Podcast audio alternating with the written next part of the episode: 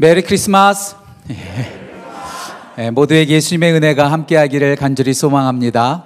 May the grace of our Lord Jesus Christ be with us all. 오늘 두 분의 귀한 손님이 오셔서 좀 인사를 드려야 될 것 같아요.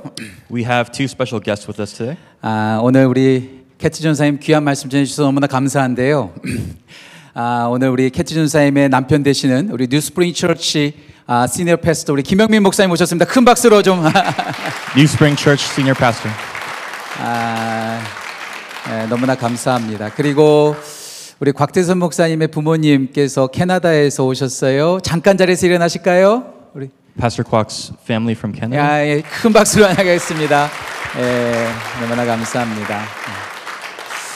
다시 한번 아, 예수님의 은혜가 우리 모든 성도님들께 또 온라인으로 예배드리시는 성도님들 가운데 넘치기를 간절히 소망합니다.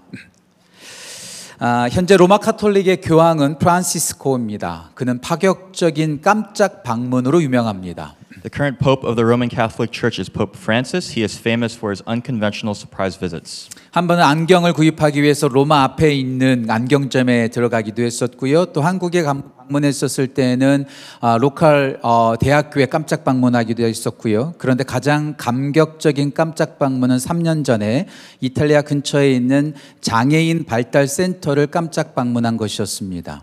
One time in Rome, he made a personal visit to an optical store to purchase glasses. When he visited Korea, he made a surprise visit to a local university. But most impressively, he visited a center serving people with disabilities in Italy three years ago. 그곳에는 200명 정도가 되는 장애인들이 예, 있었는데요. 거기에서 감동적인 시간을 보냈는데 프란시스코가 말씀을 나눌 때 한 페드로라고 하는 소년이 나와서 허가는 장면이 참 감동의 순간이었습니다. He spent a deeply emotional time with about 200 people there. The most impressive moment was when a little boy named Pedro came near and hugged the Pope. 그런데 딱 거기까지였습니다. However, that was it. 저도 목사로서 지구촌 교회 성도님들을 신방할 때 예정하고 방문하기도 하고 깜짝 방문을 할 때도 있습니다. Even for me as a pastor, there are times when I visit our GMC members. Sometimes I plan the visits, but other times I make surprise visits as well. 그때마다 감동을 받는 것은 우리 모든 성도님들이 진심으로 영접해 주시고 과분할 정도로 기뻐해 주시고 좋아해 주신다는 거예요. Each and every time, I'm honestly blown away by how warmly people welcome me with joy and hospitality. 그런데 그런 저의 방문도 프란시스코 교황처럼 딱 거기까지입니다. 네. But again, my visit is also just a visit. 고작 몇 시간, 몇 분 함께하고 그 자리를 떠나기 때문에 그렇습니다. I spend a few hours with a few people and then I have to move on. 잠깐 방문하고 그곳에서 살지 않습니다. 바로 그 자리를 떠나게 됩니다. 그것은 교황과 저만의 이야기가 아니라 모든 사람들의 이야기가 그렇습니다. It's just momentary and I always have to leave. And this is not just a case for the Pope or the pastor, but it's the same for us all. 잠깐은 방문하지만 계속 함께 하지는 못합니다. 그렇게 잠깐 왔다가 떠나게 되면 오히려 그곳에 있는 분들이 오히려 공허함을 느낄 때가 더 있습니다. We are limited to these momentary visits and can even be, be left feeling empty or lonely. 그러나 우리가 믿고 사랑하는 예수님은 우리와 다르십니다. However, the Jesus we love and believe in is different. 예수님의 방문은 잠깐 방문하는 것이 아니라 또 예수님의 계획은 방문하고 떠나시는 것이 아니라 우리와 함께 살기로 결정하셨다는 사실입니다. The visitation of the Lord is not momentary. A simple visitation was never his plan. Jesus is determined to establish habitation, not visitation. 이것이 바로 예수님의 특별한 부분입니다. 예수님은 우리와 함께 하시기 위해 오셨고 영원히 함께 하시기 위해서 오셨습니다. This is the special part of Jesus. He came to be with us forever. 요한복음 1장 14절 말씀 보면 이렇게 나와 있습니다. 말씀이 육신이 되어 우리 가운데 거하심에 우리가 그 영광을 보니 아버지의 독생자의 영광이요 은혜와 진리가 충만하더라. Let us look at John 1:14. The word became flesh and made his dwelling among us. We have seen his glory, the glory of the one and only who came from the Father full of grace and truth. 예수님의 이름 자체가 우리와 함께 하신다는 뜻이 있습니다. Jesus' name itself means he is with us. 자, 그렇다면 예수님께서 우리 가운데 오셔서 함께 하신다는 것이 우리에게 어떤 의미가 될까요? Now, what does it mean that Jesus came to dwell among us?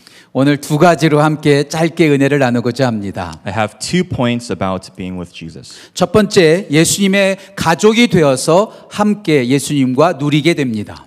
First, the family of Jesus enjoys the blessing of fellowship with one another. 한 번 밥을 먹었다고 가족이 되지 않습니다. 하지만 계속해서 밥을 먹으면 가족이라고 할 수 있겠죠. Having one meal with someone doesn't make them family, but if we continue to share meals together, we can consider that family. 물론 누군가 계속해서 밥을 먹는다고 해서 다 가족이 되는 것은 아닙니다. Of course, there are those who eat together regularly who aren't family. 제가 최근에 읽은 소설에서 이런 글이 있습니다. 한 집에 밥을 먹고 한 방에서 잠을 잔다고 해서 모두 가족이라고 부를 수 없다. 저는 오랜 기간 동안 한 공간에서 먹고 잠자는 죄수들이 그들 스스로 가족이라고 여긴 적이 한 번도 없다.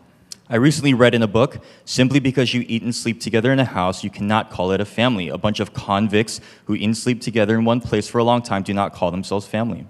예. 한 공간에서 같이 먹을 게- 가- 밥을 먹고 잔다고 해서 모두 가족이 되는 건 아닙니다. 저 같은 경우에도 군대에서 2년간 있었지만 지금까지 연결이 되는 사람, 연락되는 사람 단 한 사람도 없습니다. I ate and slept in the same confines as my comrades during my two year military service, but I've had not had any contact with any of them since. 아니, 피를 나눈 혈육의 가족이라 할지라도 함께 먹고 같은 집에서 살고 있지만 친하지 않은 경우를 종종 보게 됩니다. Even blood related families can live together but not get along. 집은 늘어나고 있지만 가정은 줄어들고 있고요. 함께 살고 있지만 서로 공감하고 있지 않고요. 함께 있지만 서로 불편해합니다. 이것이 오늘날 가족과 공동체와 교회의 모습은 아닌지 모르겠습니다. Today, the number of houses are increasing, but the familial nature of homes is decreasing. We live together but don't sympathize with each other. We spend time together but aren't comfortable with each other. Is this not the state of the present state of our families, communities, and churches? 왜 이런 일이 있을까요? Why is this so? 사랑이 없기 때문입니다. 함께 살고 함께 같은 음식을 먹고 있지만 서로 사랑하고 있지 않기 때문에 그렇습니다. It's because we lack love. We live together, we eat the same food together, but we fail to love one another. 그러나 예수님은 우리와 다르십니다. 예수님 우리 가운데 사랑으로 오셨고 사랑으로 함께 하십니다. 그리고 사랑하는 마음으로 함께 밥을 먹고 사랑하는 마음으로 제자들과도 함께 하셨습니다. However, Jesus is different. Jesus came to be love among us. He came as love to be with us. With a heart of love, he eats with us, and with a heart of love, he ate with his disciples. 요한복음 21장을 보면 베드로의 실패한 모습이 등장합니다. 부활하신 예수님을 만났으면서도 사람 낚는 어부로 살아가지 않고 갈릴리로 가서 고기 낚는 어부의 모습을 보여주는 베드로를 만나게 됩니다. In the Gospel of John, in chapter 21, Peter became a failure. Even though he had met the risen Christ, he did not live as a fisher of men like he was called to do, but he returned to Galilee to be a fisherman again. 그런 베드로를 우리 예수님은 절대로 포기하지 않으십니다. But Jesus did not give up on Peter. 베드로를 찾아가시는데 혼내주러 찾아가신 것이 아니라 예, 그를 사랑해서 찾아가셨습니다. He did not go to punish Peter, but sought him out because of his love for Peter. 그리고 사랑으로 아침 식사를 준비하시는 모습을 볼 수 있고요. 예수님은 밤새도록 수고한 제자들에게 손수 아침 식사를 준비해 주십니다. We can see this love in the breakfast he prepared personally for his disciples who had been working hard all night long. 그리고 함께 식사를 하신 후에 이렇게 말씀하십니다. 요한의 아들 시몬아, 네가 이 사람들보다 나를 더 사랑하느냐? And at the end of the meal, Jesus turned to Peter and asked, Simon, son of John, do you truly love me more than these? 사랑하냐고 묻는다는 것 그 자체가 예수님께서 베드로를 사랑하신다는 증거입니다. 예수님께서 베드로를 사랑하시기 때문에 베드로에게 사랑하냐고 물으셨습니다. Simply asking Peter about his love proves Jesus' love for him. Jesus undoubtedly loved Peter. 예수님은 그렇게 사랑으로 베드로와 함께 하셨고 예수님을 부인하여 십자자가 된 베드로를 예수님께서는 기꺼이 사랑하셨습니다. This is the extent of Christ's loving relationship to Peter. Peter denied and failed Jesus, but Jesus loved him. 그 예수님께서 우리에게 사랑으로 오셨고 또 우리에게도 같이 밥을 먹자고 하십니다. This is the love with which Jesus came, and this is how much he wants to dine with us. 오늘 본문 말씀 볼지어다 내가 문 밖에 서서 두드리노니 누구든지 내 음성을 듣고 문을 열면 내가 그에게로 들어가 그로 더불어 먹고 그는 나와 더불어 먹으리라. 예. As today's passage tells us in Revelation 3:20, "Here I am, I stand at the door and knock. If anyone hears my voice and opens the door, I will come in and eat with him and he with me." 우리에게 함께 밥을 먹는 사랑하는 가족이 되자고 하십니다. 왜냐하면 우리를 사랑하시기 때문에 그렇습니다. Jesus wants to eat together with us because he loves us. 어떻게 더러운 죄인 된 우리가 예수님과 밥을 먹을 수 있겠습니까? 사랑하, 예수님을 사랑하지도 않고 그렇게 살지도 않은 우리가 어떻게 예수님과 함께 밥을 먹을 수 있겠습니까? How could wretched sinners like us possibly dine with Jesus when we fail to live according to his love? 그럼에도 불구하고 우리 예수님은 우리를 사랑하시고 용서하시면서 함께 밥을 먹자고 하십니다. Nevertheless, Jesus loves us, forgives us, and invites us to feast with him. 이것이 은혜입니다. 놀라운 은혜입니다. This is amazing grace. 우리는 예수님의 초청에 그냥 응답하기만 하면 됩니다. 그러면 우리는 예수님의 식탁에서 함께 밥을 먹게 됩니다. All we have to do is respond to his invitation. We just need to eat at the Lord's table together. 우리가 예수님의 가족이 되었다는 것은 예수님께서 우리의 가장이 되어 주신다는 것이고 가정이 되어 주신다는 것은 우리의 모든 것을 공급해 주시고 책임져 주신다는 뜻입니다. We become God's family through a spirit of adoption. He provides for us and takes care of all of our needs. 예수님의 가족이 되어서 그 은혜 안에서 예수님께서 주시는 모든 것을 누리시는 우리 모든 지구촌 가족들 되시기를 주님의 이름으로 축복합니다. So I encourage all of you to become the family of God and enjoy all of his provisions. 두 번째로 예수님의 사명 우리는 함께 나눠야 합니다. Secondly, let us share in the mission of Christ. 기네스북에 보면 여러 가지 세계 최고 것들이 기록되어 있는데요. 그 중에서 가장 긴 식탁이라고 하는 항목이 있습니다. 세상에서 가장 긴 식탁이 얼마나 될까요? The Guinness Book of World Records holds the greatest things in the world, including the world's longest dining table. How long do you think it would be? 이집트 카이로에 있는 식탁인데요. 그 길이가 자그만치 2마일, 2마일이었다고 합니다. It is located in Cairo, Egypt, and the table is about two miles long. 2마일 상상이 되십니까? Can you imagine that? 엄청난 크기의 식탁인데요. 이집트에서 국가적인 행사를 위해서 제작이 되었고요. 그 식탁에서 7천 명이 한 번에 식사했다고 합니다. It is a massive table. It was made for a national event, and it accommodated 7,000 people. 그런데요. 그거보다 훨씬 더 큰 식탁이 있습니다. 그것은 바로 우리 예수님의 집에 있는 식탁입니다. However, there is a much bigger table than this. It is the table in the house of the Lord. 예수님은 우리와 함께 식사하시고자 합니다. 우리하고만 식사하시는 것이 아니라 예수님은 모든 사람들과 함께 가족이 되어서 식사하고 싶어 하십니다. Jesus wants to dine with us, and not just us, but everyone in the world. 예수님은 특정한 사람들만을 위해서 오신 것이 아니라 우리 모든 사람들을 위해서 이 땅에 오셨기 때문에 그렇습니다. He did not come for a special class of people, but everyone. 깨끗한 사람이든 더러운 사람이든 돈이 많은 사람이든 돈이 적은 사람이든 배운 사람이든 배우지 못한 사람이든 건강한 사람이든 아픈 사람이든 모든 사람들을 위해서 예수님께서 이 땅에 오셨습니다. Whether clean or dirty, rich or poor, educated or uneducated, the healthy, the weak, he came for us all. 그런 의미에서 이 지구상에 지금 살고 있는 인구가 70억 명이라고 합니다. 우리 예수님은 70억 명과 함께 식사하고 싶어 하십니다. The world's entire population is about 7 billion people, and he wants to dine with all of these 7 billion people. 이집트에서 7천 명이 식사하기 위해서 2마일이라는 길의 식탁이 필요했다면 예수님께서 70억 명과 함께 식사하시려면 적어도 20만 마일의 식탁에 필요하다는 계산이 나옵니다. 20만 마일 하면은요. 지구를 8바퀴를 돌아야 합니다. If Egypt prepared a two mile long table for 7,000 people, Jesus must be building a table that is at the very least 200,000 miles long if we account for just the current world population. And at 200,000 miles, you would have to wrap that table around the earth seven times. 8 times. Sorry, eight times. 예수님이 여하튼 예수님의 식탁은 엄청 큽니다. 예. Either way, the Lord's table is incredibly big. 요한복음 14장 2절 말씀 보면 내 아버지 집에 구할 곳이 많도다. 그러지 않으면 너에게 일렀으리라. 내가 너희의 너희를 위하여 거처를 예비하러 간다 말씀하셨습니다. Look at John 14, verse 2. It says, In my Father's house there are many rooms. If it were not so, I would have told you, I'm going there to prepare a place for you. 예수님은 지금도 우리가 거할 곳을 준비하고 계시고 아마도 예수님은 지금도 하나님 나라에서 우리와 함께 밥을 먹을 엄청난 크기의 식탁을 만들고 계실 것 같습니다. 예수님의 직업이 목수잖아요. 나, 망치와 못과 나무를 가지고 그 식탁을 제작하고 계실 것 같습니다. Even now, Jesus prepares a place for us. Jesus, he may very well be building that table that he will share with us.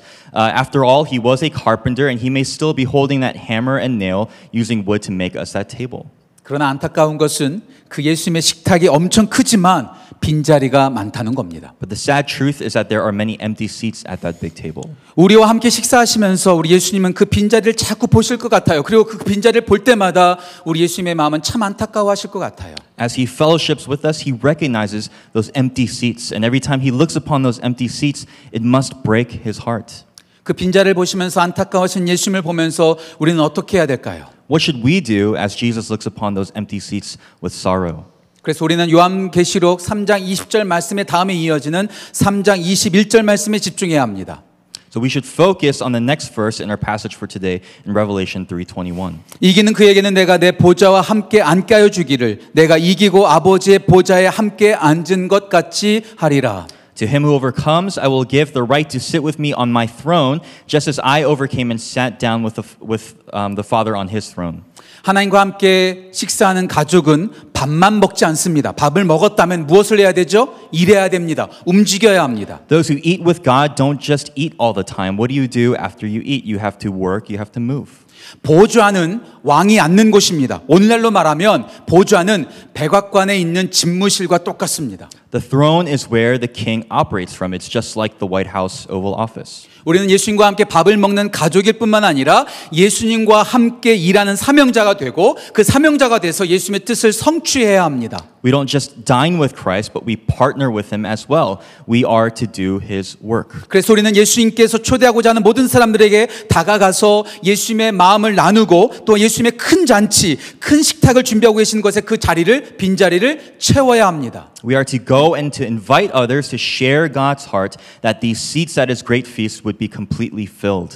누가 보면 14장 23절 말씀 보면 주인이 종에게 이르되 길과 산 울타리 가로 가서 나가서 사람을 강권하여 데려다가 내 집을 채우라 말씀하셨습니다. In Luke 14:23 it says then the master told his servant go out to the roads and the country lanes and make them come in so that my house will be full. 우리는 예수님의 초청의 소식을 모두에게 나눠야 하고요. 예수님께서 우리에게 오신 성탄의 소식을 전해야 합니다. 그리고 우리를 구원하신 그 예수님의 복음을 선포해야 합니다. We must share the news of Jesus' invitation. We should share the good news of the advent of Christ and the gospel of salvation to others. 우리들만 예수님의 가족이 되어서 복을 누리지 말아야 합니다. 예수님께서 우리 모두에게 주신 사명을 따라서 세상에 복음을 전하고 예수님의 초청장을 모두에게 나눠줘야 합니다. As a family of Christ, let us not keep the blessing to ourselves, but share the good news to others, handing out the invitation of Jesus to everyone. 이것이 우리의 사명입니다. This is our mission.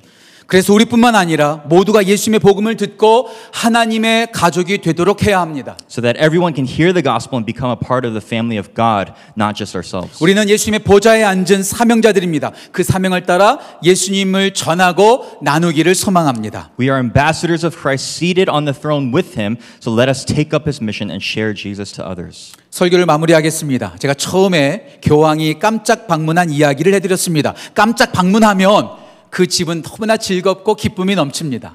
In conclusion, I shared earlier about the Pope's surprise visits. Surprise vis- visits can make people happy. 그렇게 기쁜 손님, 정말 기쁜 손님이 와서 그냥 방문만 하는 것이 아니라 계속해서 함께하면 얼마나 더 기쁠까요? Even though it's momentary, it can cause abundant joy, but how much more joyful would it be if such a great guest announced that they would remain with you? 예수님께서 우리 가운데 오셨다는 것은 참 기쁩니다. 그런데 더 기쁜 것은 예수님께서 우리 가운데 오셨을 뿐만 아니라 우리와 함께 하시기에 우리는 더 기쁩니다. Jesus coming to us is absolutely pure joy, but it is an even greater joy that Jesus longs to remain with us. 우리에게 오신 그 예수님의 성탄의 소식을 나누는 성탄절이 되십시오. Let this be a Christmas. Uh, let this Christmas be a time where we share the good news of Christ's advent. 무엇보다 우리에게 잠시 오셨다가 떠나는 것이 아니라 영원히 우리와 함께 계시는 예수님을 기뻐하는 성탄절이 되기를 간절히 기도합니다. Let it be a time where we celebrate Christ, who doesn't just visit us momentarily, but remains with us always. 임마누엘 예수님께서 함께 하십니다. Emmanuel, God is with us. 기도하겠습니다. Let us pray. 하나님 우리에게 예수님을 보내 주셔서 감사합니다. 그리고 우리와 함께 하시니 더욱 감사합니다. Dear God, thank you for sending us Jesus and remaining with us. 우리 모두 세상의 어떤 즐거움보다도 예수님과 함께하는 은혜를 누리게 하옵소서. Help us to be thankful for the blessing of Christ above all other things. 또한 우리에게 오신 예수님을 전하는 사명을 따르는 우리 모두가 되게 하여 주옵소서. And let us be messengers of Emmanuel. 우리와 함께 하시는 예수님을 기뻐합니다. We take joy in Jesus. 예수님의 이름으로 기도합니다. In Jesus' name, amen. 아멘.